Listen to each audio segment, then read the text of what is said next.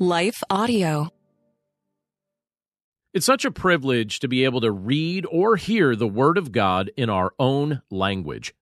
I'm grateful for the Bible translators who have taken the time to carefully translate God's Word from the original Hebrew, Aramaic, and Greek into English and so many other languages.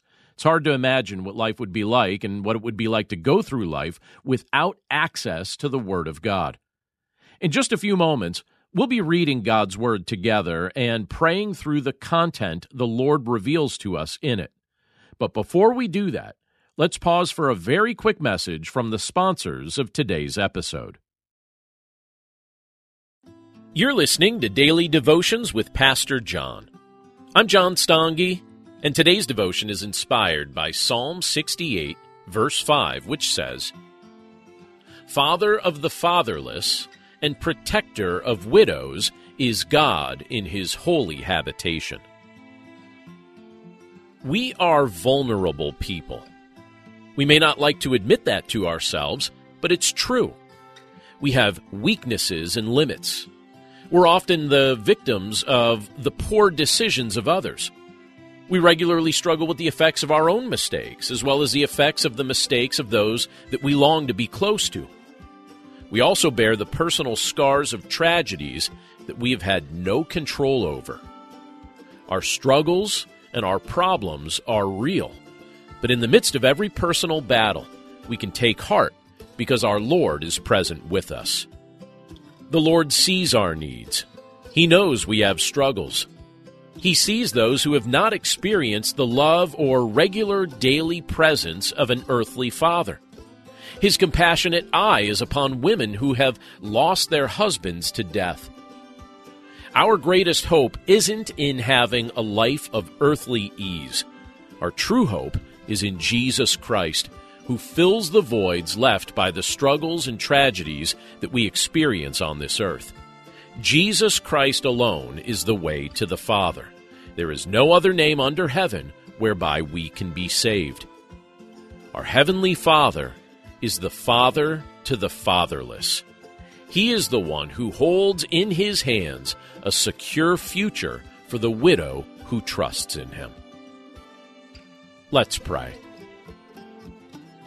Lord, we thank you for your word, and we thank you for the privilege that it is to be able to look at this portion of Scripture today from Psalm 68.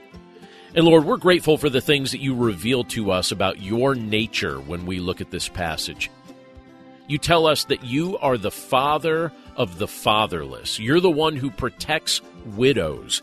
You look after those who have desperate needs, and you show us your compassion. Lord, we're grateful that you do this. We know, Lord, that as we go throughout the course of our lives, we experience all sorts of things that show us that many people that we interact with aren't really looking after us.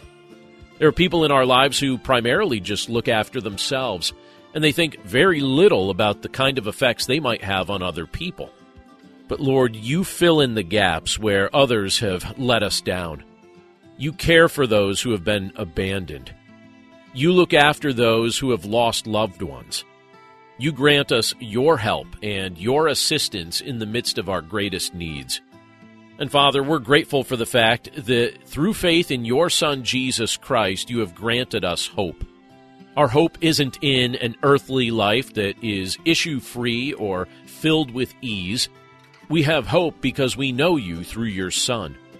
And in the name of your Son, Jesus, we can confidently access your throne. So, Father, we're grateful that you've made this possible for us. And we're grateful for the kindness and the compassion that you show to us in every circumstance we might find ourselves in. Thank you, Lord, for these reminders from your word today. And we pray this all in Jesus' name. Amen. Have you ever felt conflict between your faith and feelings? If so, you're not alone. My name's Carly Mercourier. I'm a licensed therapist and the host of the Therapy and Theology podcast, where we explore popular topics and questions related to faith, feelings, and spiritual formation. I want to invite you to join me every Thursday as we fearlessly name the complexities of our reality, grow in the awareness of who we are, and rediscover the power and purpose of our unique stories through the lens of the gospel. Subscribe today at lifeaudio.com.